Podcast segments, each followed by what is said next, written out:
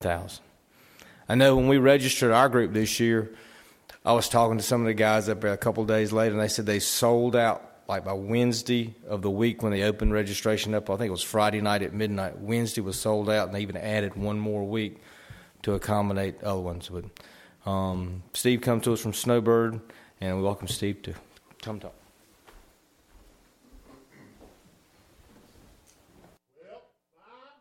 How's everybody doing tonight? Well, the crowd's a little smaller and a little bit quieter, but we'll let it pass. That was a beautiful job, ladies, on the singing. I'm sorry I missed the memo about the black sequence top, but I'll try to do better next time. Okay. Now, uh, as we come together tonight, uh, just as a little bit of uh, area of review, you know, the first session on Sunday morning, we talked about why uh, we don't, we're not motivated to witness. The fact that some people ignore or misunderstand the com- commands of Jesus. We have misplaced lordship uh, in our life, and the fact that we forget the fate of the lost. Uh, and we would pray that we'd get a burden for the people and that we would begin to witness as we go. And we had about 25 people raised up their hands and said they wanted to be a better witness and they would try. Okay, last night we talked about how easy and natural it is to share your faith. It's just so simple. Anybody can do it. And uh, we actually wrote out our testimonies, just took about 15 minutes.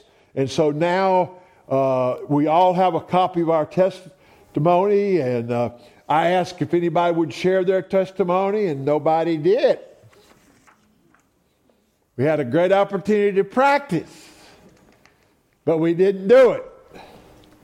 Uh, when they asked how many people have children, boy, the hand shot up so quick. And to be perfectly honest, I didn't know y'all could do that.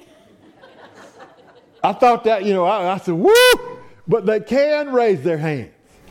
And you know what?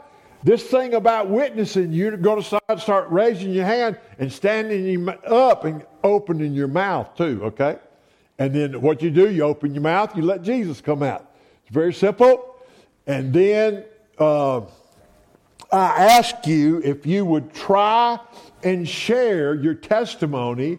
And then I gave a sneaky little way for you to tell your testimony to somebody else by ask, asking them if you could practice your testimony. There's a crazy man at church that was yelling at us and tell us to give our testimony. So would you please witness? So now then, after we said all that, who would like to stand up and tell me about your experience today? Not your testimony, but just what happened today when you shared what you wrote down.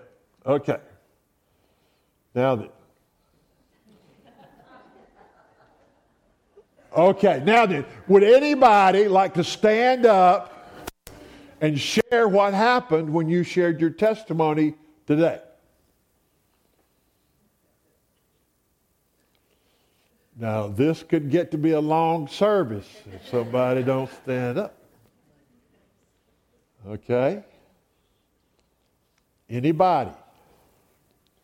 Okay, guys, I was so blessed I've never been blessed by the sound of pencils on paper as I was last night.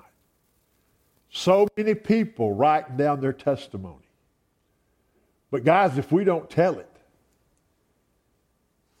we're, we're not doing what God called us to do. And so, since nobody, uh, I'll share with you what happened when I shared my testimony or tried to share my testimony today.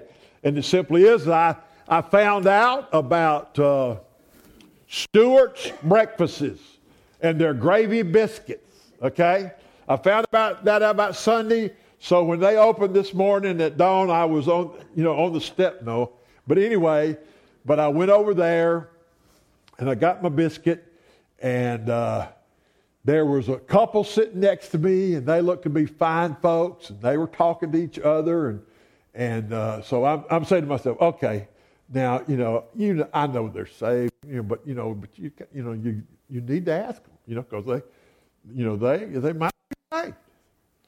So uh, I started a conversation with them, and I started talking to them a little bit, and then come to find out that they were Christians, and uh, they were primitive Baptists. Okay.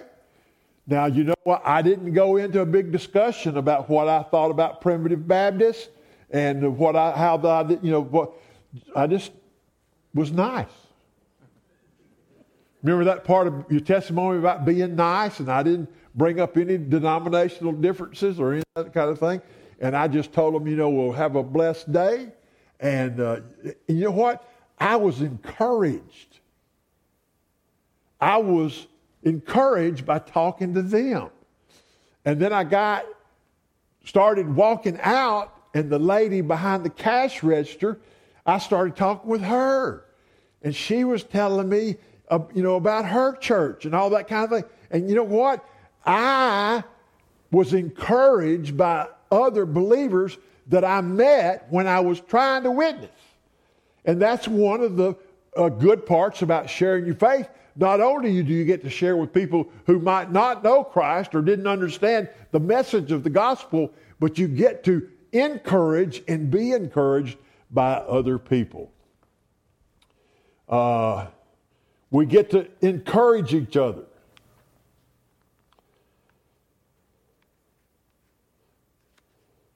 Uh, can anybody here stand a little more encouragement in your life? Raise your hand if you'd like some more encouragement. Praise God. I, amen. I knew I'd get those hands up there.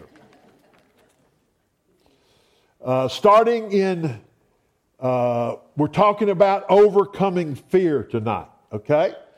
And uh, when we think about fear, you know, we think about people who have weird fears, okay? Uh, you know, there's those things uh, that's called a phobia. And see, a phobia is a persistent and dominant fear of specific things or situations. Uh, is the fear of snakes. Okay? I don't like snakes. Aerophobia is the fear of flying. Uh, is the fear of going bald.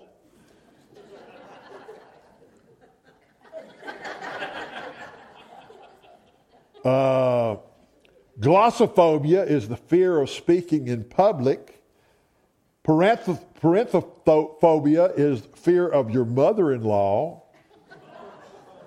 And there is witness phobia. You're scared to show, share your faith. Okay? And that's what we're going to work on this week. We're going to we will work on getting you to overcome the fear of sharing your faith. So the first thing you need to understand is that fear is normal. It's a you know it's very uh, you know God didn't uh, didn't intend that fear would even be an emotion that you would have. But when Adam and Eve chose to sin in the garden, they were afraid. And that's the first time fear ever entered into the picture. God had no, God had no plan for, I mean, He had the answer, but His plan was that they would never know fear. There'll be no fear in heaven. And so, by our choice, we fear. By our choice. And see, so, and, and you look through the Bible, and all people are have feared. So many men of God. Abraham in Genesis chapter 12 the father of our faith, he lied about his wife and said that she was his sister because he was afraid his enemies would kill him to take his wife away from him. So he said his sister. You know what happened, okay? Moses in Exodus 2:14. He says that he was afraid at the burning bush and begged God to send somebody else. Moses was afraid. It's natural that you be afraid, okay?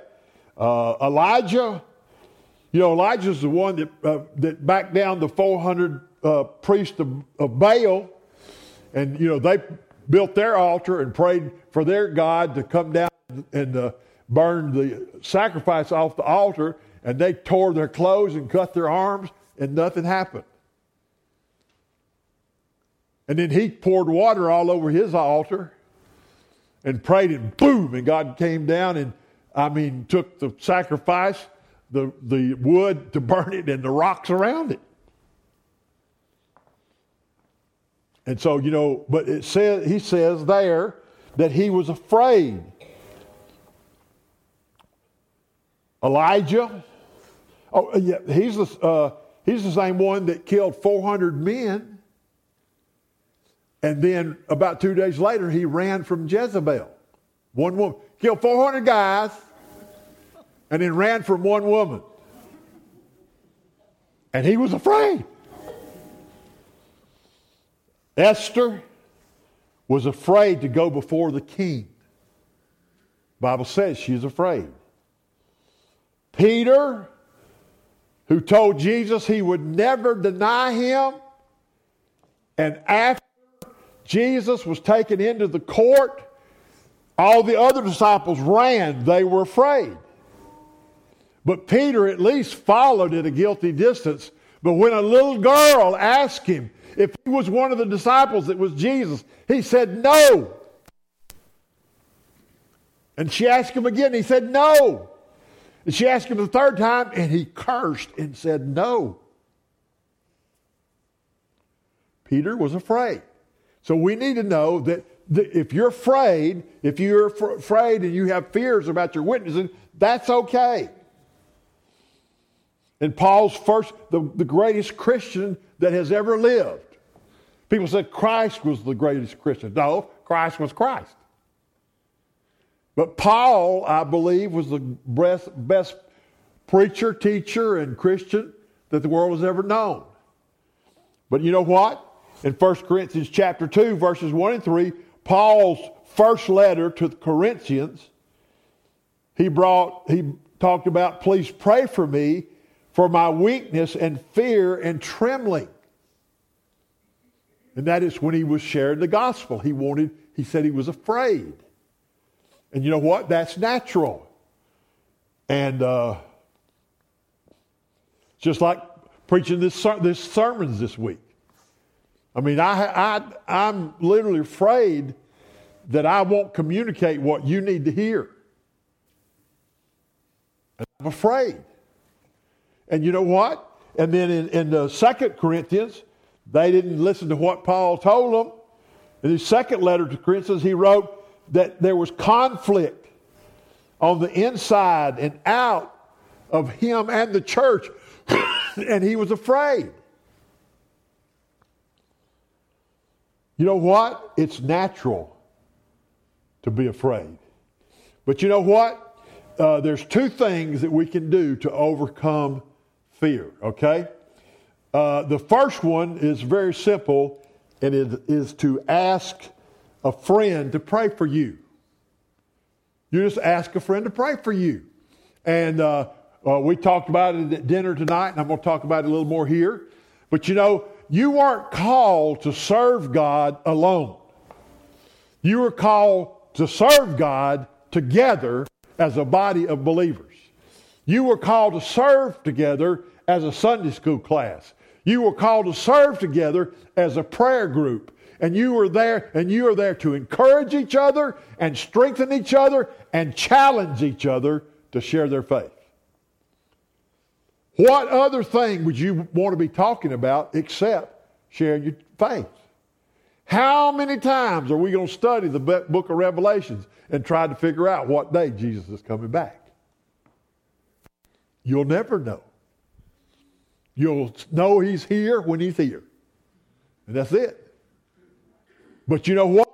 You need to be telling people about Jesus so they get to go to heaven and not to hell. You and I, what else could you think of that you could be working on during your day except thinking about how to witness for Jesus? What's more important than that? Nothing. I mean, absolutely nothing. like I said, you have responsibilities and you need to prioritize them. But other than that, you need to be thinking about witnessing to people. we need to ask a friend to pray for us.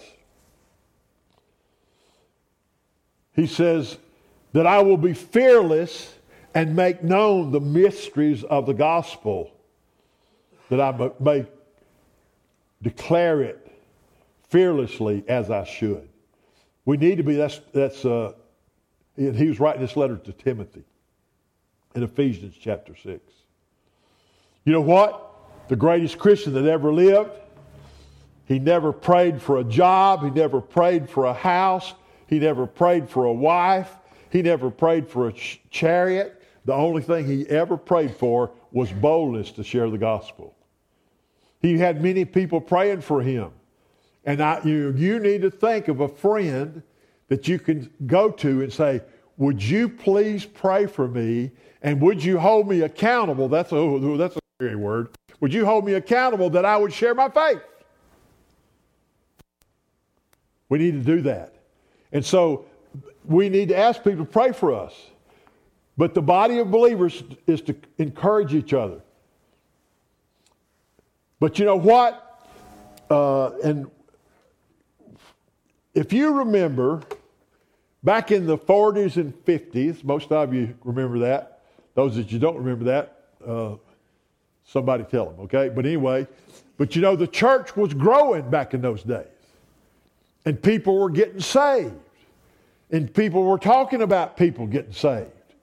And you know what? And they, you went, you remember going to Sunday school, and you go in your Sunday school class, and you would have a list of contacts, and you would have a list of prospects, and you would have, and then you had a little envelope that you put your offering in, and you had to put on there how many people gave their offering, and how many people had their Bibles, and how many people said, you know, uh, studied their lesson, and then they had to write down uh, how many prospects they had contacted, and how much, how many different people they'd contacted with the gospel. And you wrote that down. And they had a board on the wall, and some guy would come in before church with a handful of little numbers, and he would go up there and he'd change all the numbers around. So you would know exactly what the church was doing on that particular Sunday, what they'd done the week before. That's called accountability. See, your son, uh, take your Wednesday night supper. Praise God for Wednesday night supper. Look at this. I like Wednesday night suppers, okay? I, I've put on 38 pounds in the last six weeks. God help me. You know what I'm saying? I mean, uh, somebody says, Well, how much do you weigh? And I said, It's none of your business how much I weigh. But anyway. But you know, our Wednesday night suppers, right now, they're for us. But they ought to be an evangelistic outreach. Every person that goes to this church needs to have three cards in their wallet that invites people. You have a free meal at the Teresa Baptist Church Wednesday night at 7 o'clock. Please come uh, call the number, uh, uh, call this number and tell them you're coming so the uh, cooks will have enough food for you. And uh, please come and join us for free. You need to be giving those out. That'll be a way to introduce people and try to find a way to work yourself to the gospel. And you need to be, we need to be inviting church. Who's going to turn down a free meal? I don't know. I would. And you know what? And when they show up, if you're the one that gave the card, you're going to put your name and address on the back, and they'll have somebody to contact church. And you, what you'll do is you'll wait for them at the at the entrance of the church, and you'll make sure that when if they get here and when they get here, that you'll take them back, and where they won't feel uncomfortable, and they'll feel real safe and nice and cozy and everything. And you can take them in there, and you tell them, you know, you're just here to eat supper. You don't have to stay for the services, or you don't have to do anything. We just want you to come and be with us and get to know us. And when they leave, you give them another card.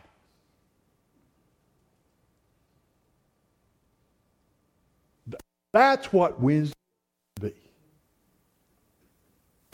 The, y'all have a something every month where the men get together and eat breakfast. Y'all have that? You need to have that. You know why? It should uh, it should be an evangelism event. Not just all the boys from the church getting out and eating gravy biscuits, but it's there that you could invite somebody to something that they feel comfortable in. And you know what? They could get to know the people and they might even like us and want to be like us. Whatever your women's ministry is, ought to be the exact same way. But all, it, but all those things wind up being about us and not about a lost and dying world. So, see, we need, in your Sunday school class, we need to be holding each other accountable. Are you really studying God's Word? And uh, now, uh, let me tell you something. I had I, w- I got saved at age uh, 25, and I was about 27 or 8, and I hired a guy that was 20 years old, and he was I mean he was a gopher. I mean he had no skills whatsoever. And one day while we were having lunch, he says, "What do you think about at lunchtime while we're eating our sandwich? Why don't we just, you know, study the Word of God and talk about what God wants us to do. And I went, oh, yeah, man, that sounds good. I, you know, I'd love that. And so the first day, you know, he started, he read a verse and that kind of thing. He looked at me, and he's 20 years old now. And he looks at me and he says, How are things between you and Jesus? You know what my first thought is? You little young whippersnapper, what right do you have to ask me that question? How am I doing with Jesus?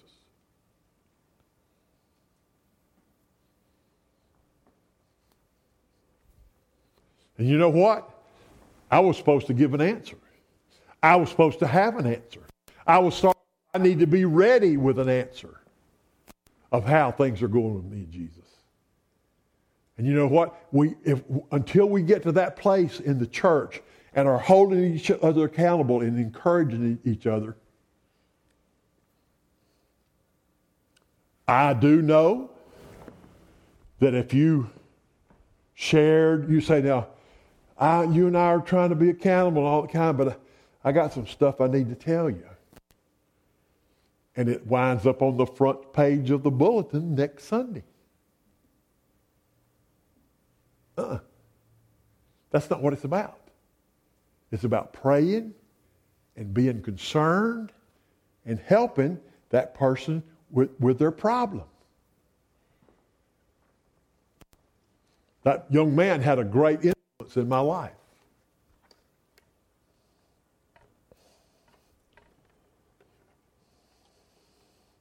Ebby Taylor was his name. He didn't get married till he was 26. And uh, I did his wedding.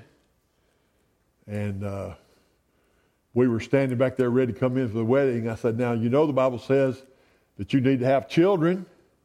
The Bible says you need to have a quiver full. A quiver in those days is five arrows. He said, think about a quiver, all I do is shake. He had six kids. Guys, uh, what did Jesus do? Jesus had 12 disciples that he picked and he poured his life into them for three years and taught them everything they need. They were the 12 people that took the church to the world. And how were they able to do that? Because Jesus prepared them to do that. But he also had a y'all come ministry. He said, I'm preaching on the mountain, and 5,000 people show up. But he had 12 that he discipled. Now, what Jesus did with those 12 guys is what we're supposed to be doing with each other, discipling each other. I've, I've been a part of all kind of disciple groups, and uh, and you know you you do it different ways. But let me tell you something. You need to be in a group like that so that you're studying the Word of God, that you're seeing what the principles and precepts of the Word are, and then you're following those principles. Okay? And, uh, you know, a Sunday morning ser- uh, sermon, you know, a Wednesday night Bible, that's not enough to get you by. No, that is getting by.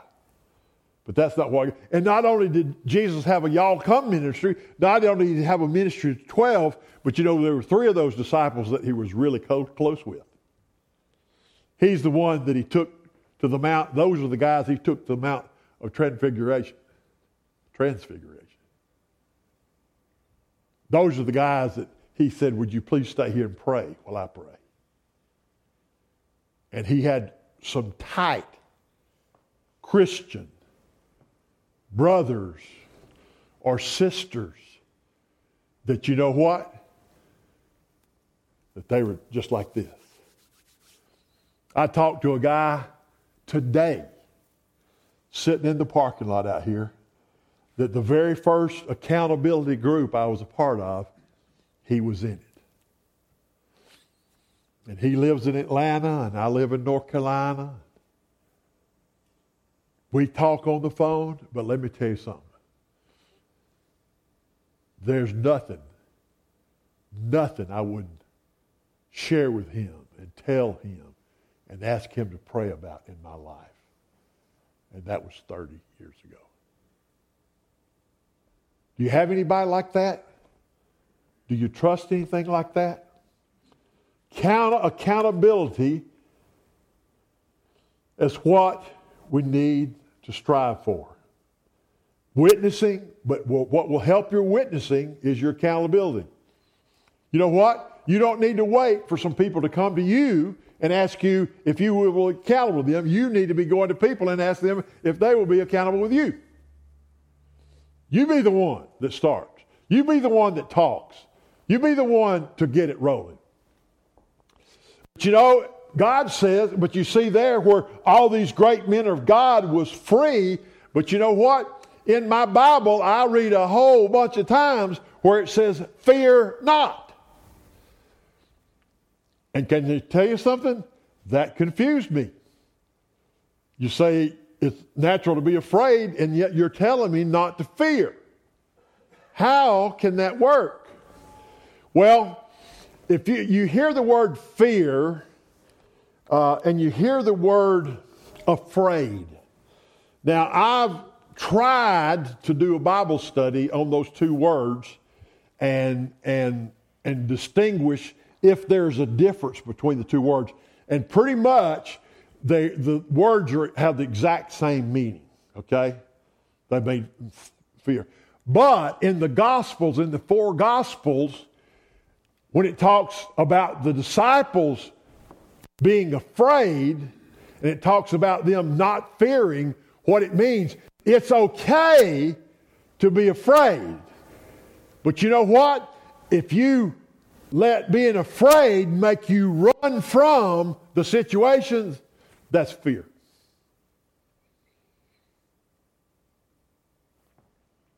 You can be afraid to witness all you want. But you know what? If you let that fear, you let that being afraid stop you from witnessing, that's what God, He said, that's not right. That's not good. You're not trusting me.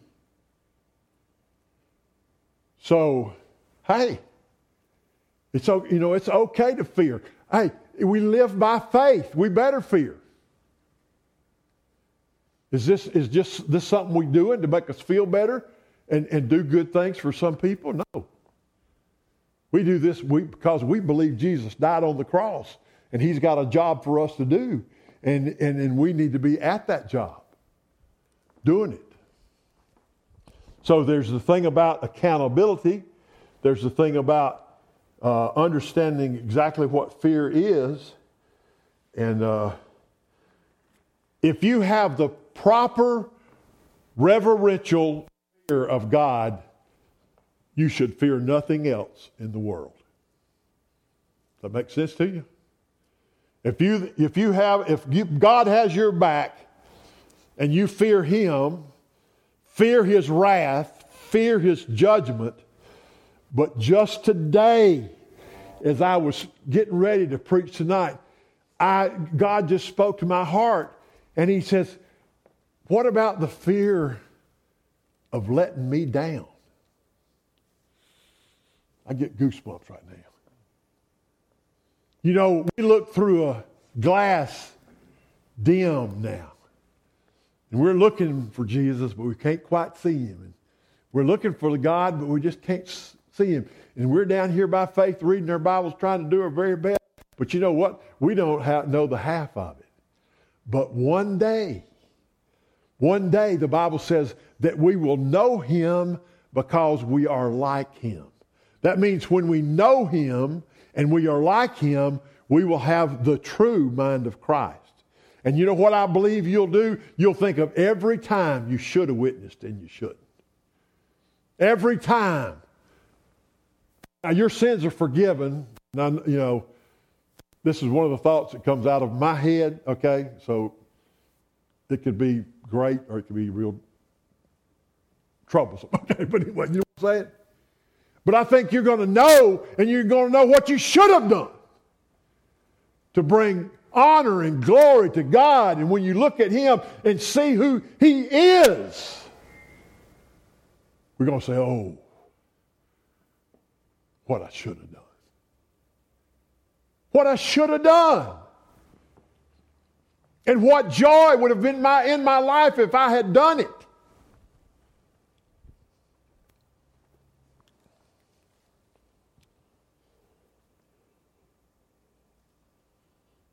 Do you ever pray for the lost? Most Christians don't.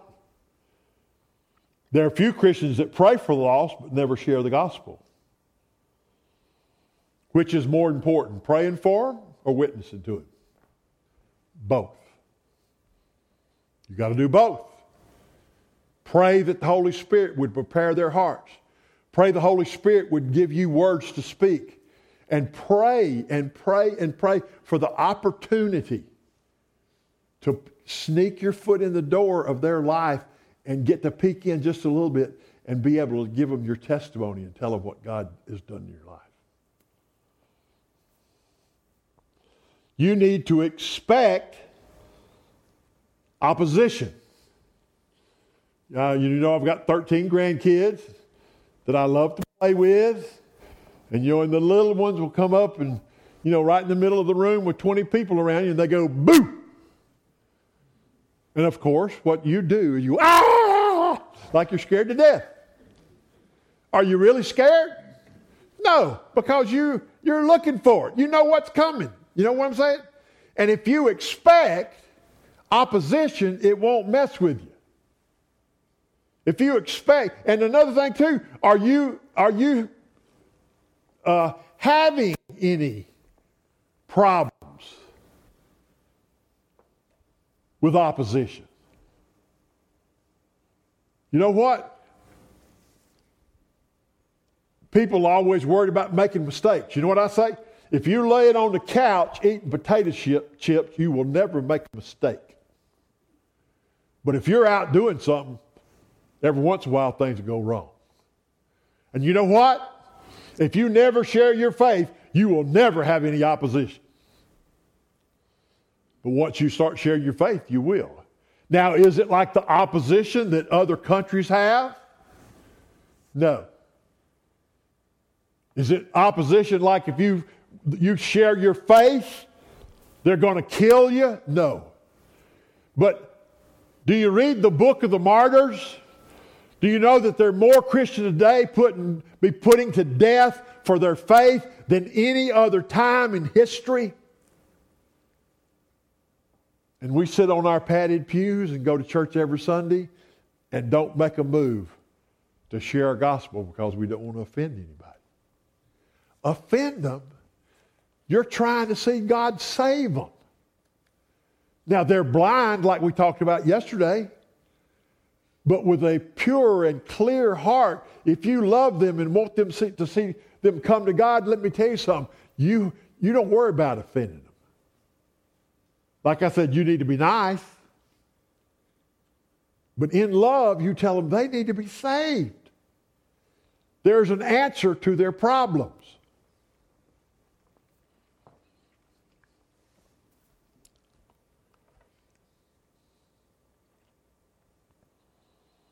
There will be opposition.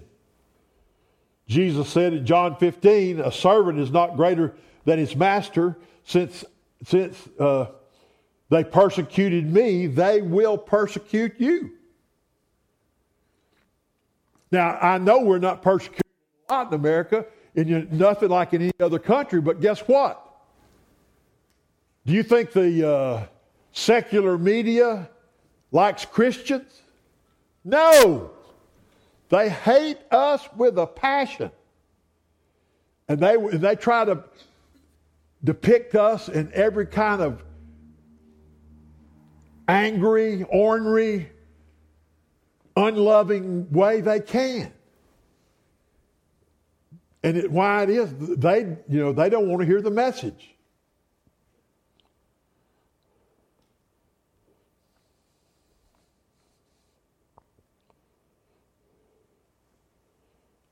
True fear of God removes all other fear. And that's when I started, I started to do a study on the fear of God.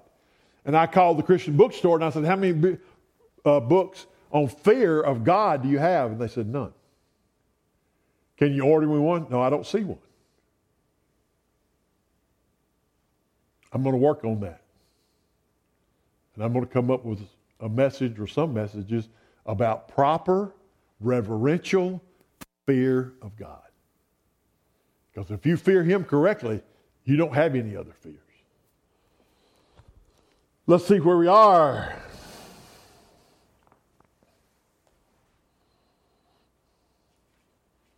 Book of James says, Consider it all joy when you encounter various trials. You know what? When you're thinking about witnessing, you say, Well, this sounds kind of selfish. But you know, God promises in His Word that if we'll do what He says, He'll reward us. The Old Testament, all it was was do this. If you do this, you'll get this. If you do this, you get this. They were working their way to the promised land. You and I are not working for, working to, working because we're already saved. We're working because we're going to heaven and we want as many people to go with us as can. Rewards. The thing about uh, He rewards obedience more than anything else. And don't forget that we have the good news. There's a, a, a body of written material, memorized material and you know what? Many world leaders have had, tried to destroy it. Many have tried to deny it. But you know what? But that those little those few little sentences is, how is how men and women are saved. And they call the gospel the good news because that is the only good news this world knows anything about. They may think they have other things they like, but let me tell you something. Hey, uh, good news the divorce rate is flying, the suicide, suicide rate is going up, teen pregnancies. Everything, uh, our, our country is just falling around us. And the gospel of Jesus Christ is the only good news there is on this planet. And we need to be telling. The fact that Jesus had a human birth, he lived a perfect life, he shed his blood to cover our sins in a sacrificial death. And then he rose from the dead to prove that he was God and that he was sitting on the throne next to the Father, ever interceding. If you had the cure to cancer, it just fell in your lap. And you said, Well, here it is. Here's the proof. It works. Would you just keep it to yourself and say, if anybody in my family gets, but all the rest of them, I don't really, you know, I don't care. My four, no more. I don't care. No, you would take that formula or whatever it was, and you would give it to the world. You would take it to the media. You would do everything you could to make sure every person on this planet never had cancer again. You know people that die of cancer, and you see what a horrible death that is.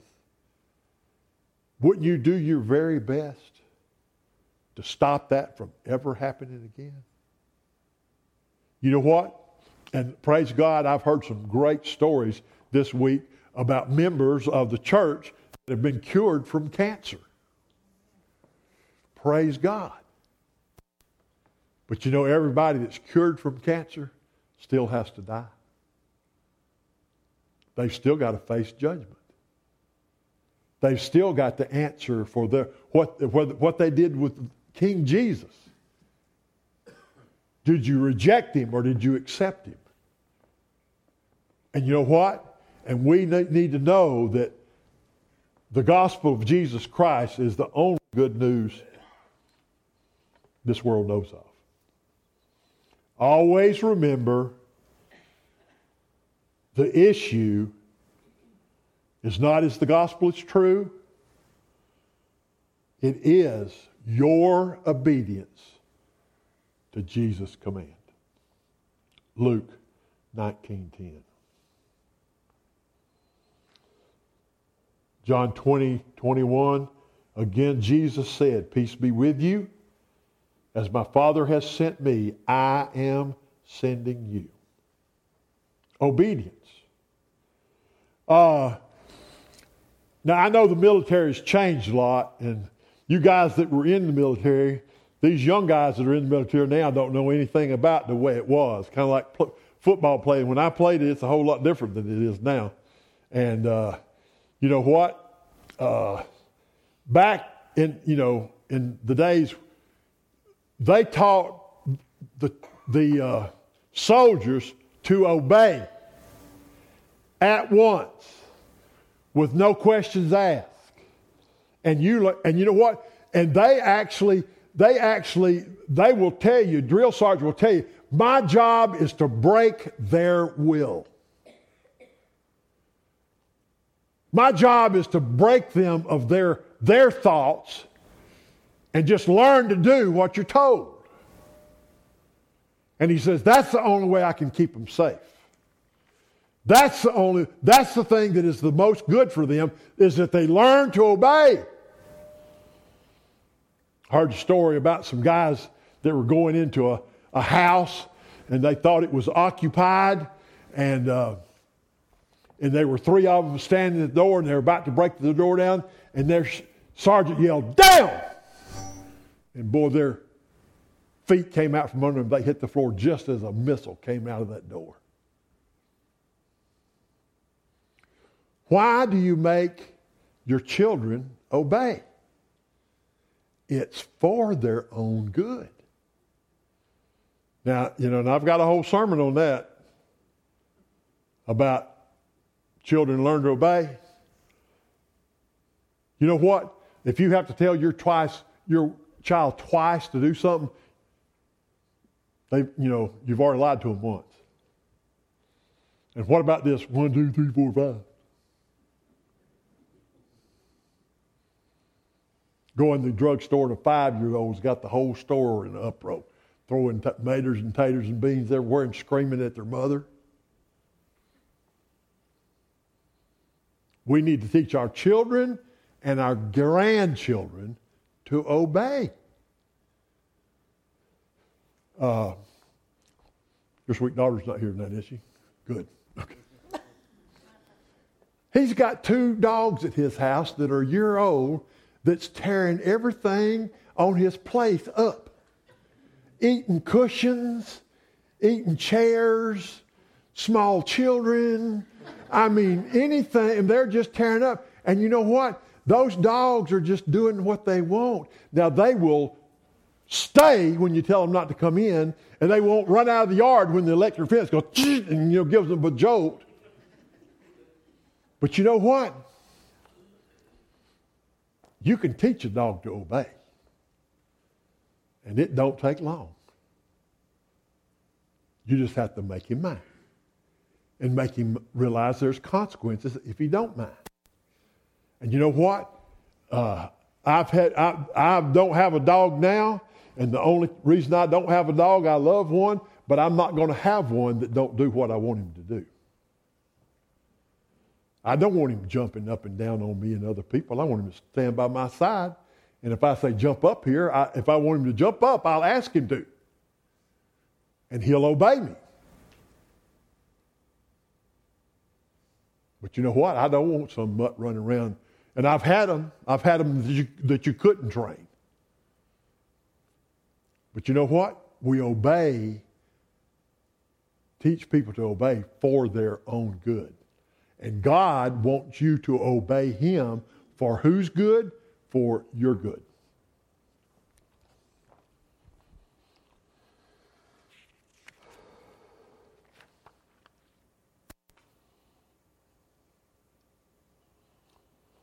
Based on what we've heard tonight,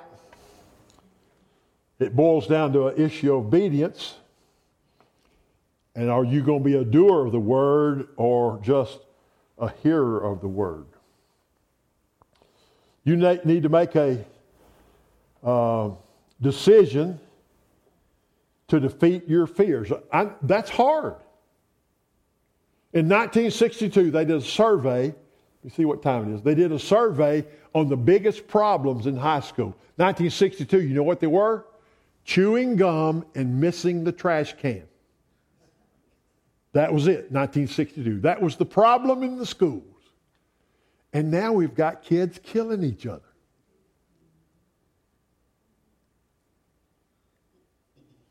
And you know what? There's a lot we have to be afraid about, but the only thing that will conquer that fear is fearing God and getting out there and tell everybody you can about Jesus.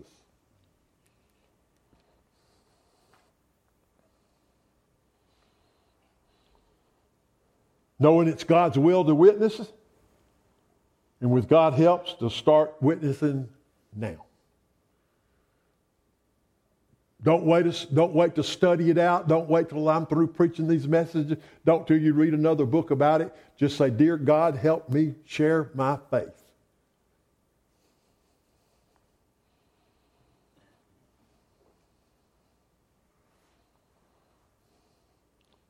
We said Another way to conquer fear was to ask somebody to pray for you. Okay? So we're going to do prayer asking practice. Okay? In just a minute, I'm going to go say, go ask somebody to pray for you. And you're going to go to another person in the room. It can be your friend, it can be somebody you don't know, but you're going to go to somebody and the two of you will be standing there looking at each other like a, you know, calf looking at a new gate. You're going, what are we doing? You know, and you're like that. Now, one of you has got to take the initiative and say this I'll go first. Okay, you say that, and you're the one who starts, okay? And you start and you say, Would you please pray for me that I'll start sharing my testimony and I won't be afraid? 30 seconds, just that quick. And then when you pray, ask them to pray, then I won't, and they're, and they're going to pray a little prayer for you. You ask them in 30 seconds, they pray for you 30 seconds. And then after that, you're going to switch roles, and the other one's going to ask you to pray for them, and then you're going to pray for them. Don't that sound like fun? I think I'm looking at a painting. Everybody's afraid to move. This guy's actually talking He's asking us, asking us to talk to another member of our church. What is he thinking? Okay? Asking for prayer practice starts now. Go. Everybody. Everybody.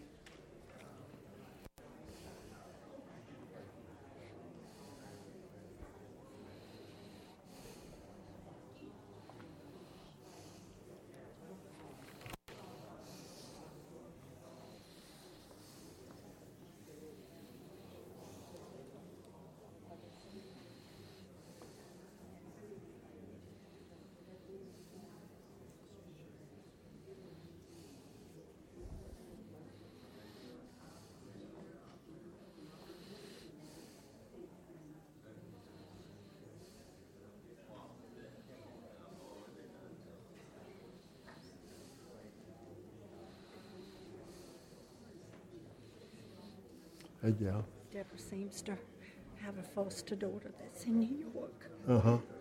She has a blood clot in her lungs and one in her leg. And we need a lot of prayers. Yes. Well, let's pray for her right now. What's her name? Sarah Nichols. Sarah Nichols. Hmm. Father, right now we come to you. And Lord, we know that you have the power to heal. And Lord, we know that you can heal. And Father, if that's your will, Father, Lord, we need you to intercede in her life. And Lord, in her very being. And Father, help her through the situation. But Father, mainly we want her to reach out to you in this mm-hmm. time. And Father, put her faith and trust in you. So, healed or not, she has a relationship with you. Mm-hmm. And Father, that's, that's the most important thing we can pray for is the circumstances of this event would bring her to a loving relationship with you, our God. Thank you, Lord. Thank you for hearing our Thank prayer. you. Thank Amen. you. Thank you so much. All right. I'll call her tonight, see how she's doing. But Yeah. right now, things aren't Please. good. But thank you. Good. All right. I see people smiling out there, smiling at me. It's amazing. Wasn't that fun? I mean, just shake it. Uh, um, you don't have to raise your hand now. Just go. That was that was even kind of fun.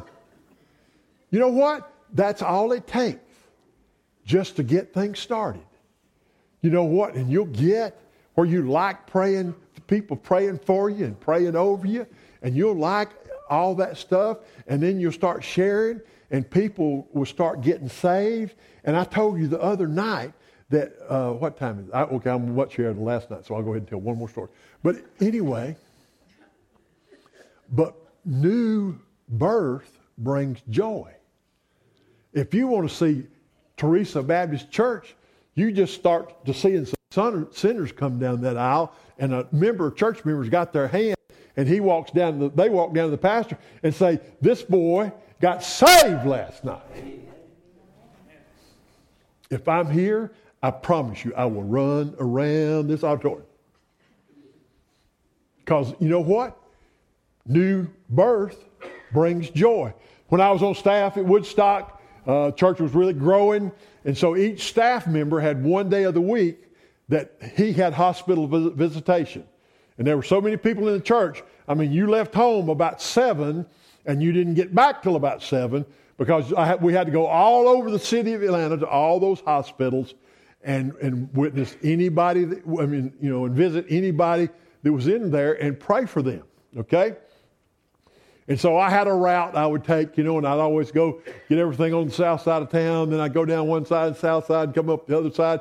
But I made my plans to wind up, and I had to go to Scottish Rite Hospital, the Children's Hospital, and Egleston Hospital. And I'd go in there with them babies with shaved heads and pipes coming out of them. And son, I'd be so whooped I couldn't, I couldn't hardly walk. But you know what? I always made my last stop. It was North Side Hospital on the north side of 285. And that's the hospital where all the ladies came to have their babies. Both my babies were born in there. And you know, I'd be feeling bad. And I'd go in that hospital and I'd find that place where, where they call the nursery. And all them little babies would be in there, and some of their mamas would have them feeding them and everything. And man, I'd start grinning. I'd look at mama. She looked like she'd been run over by a truck. but you know what? On her face was a big old smile. You look at dad standing there. Look what I did. Nothing, you sucker. you know. But he had a big old grin on his face. And grandma and grandpa were standing outside where I was standing, and they were grinning. And you know why? Because new birth brings joy. I asked you earlier, could you use a little more encouragement and joy? Start doing what we're supposed to be doing. Pastor. It's yours. You just pray a benediction if you're fine or whatever you feel led to,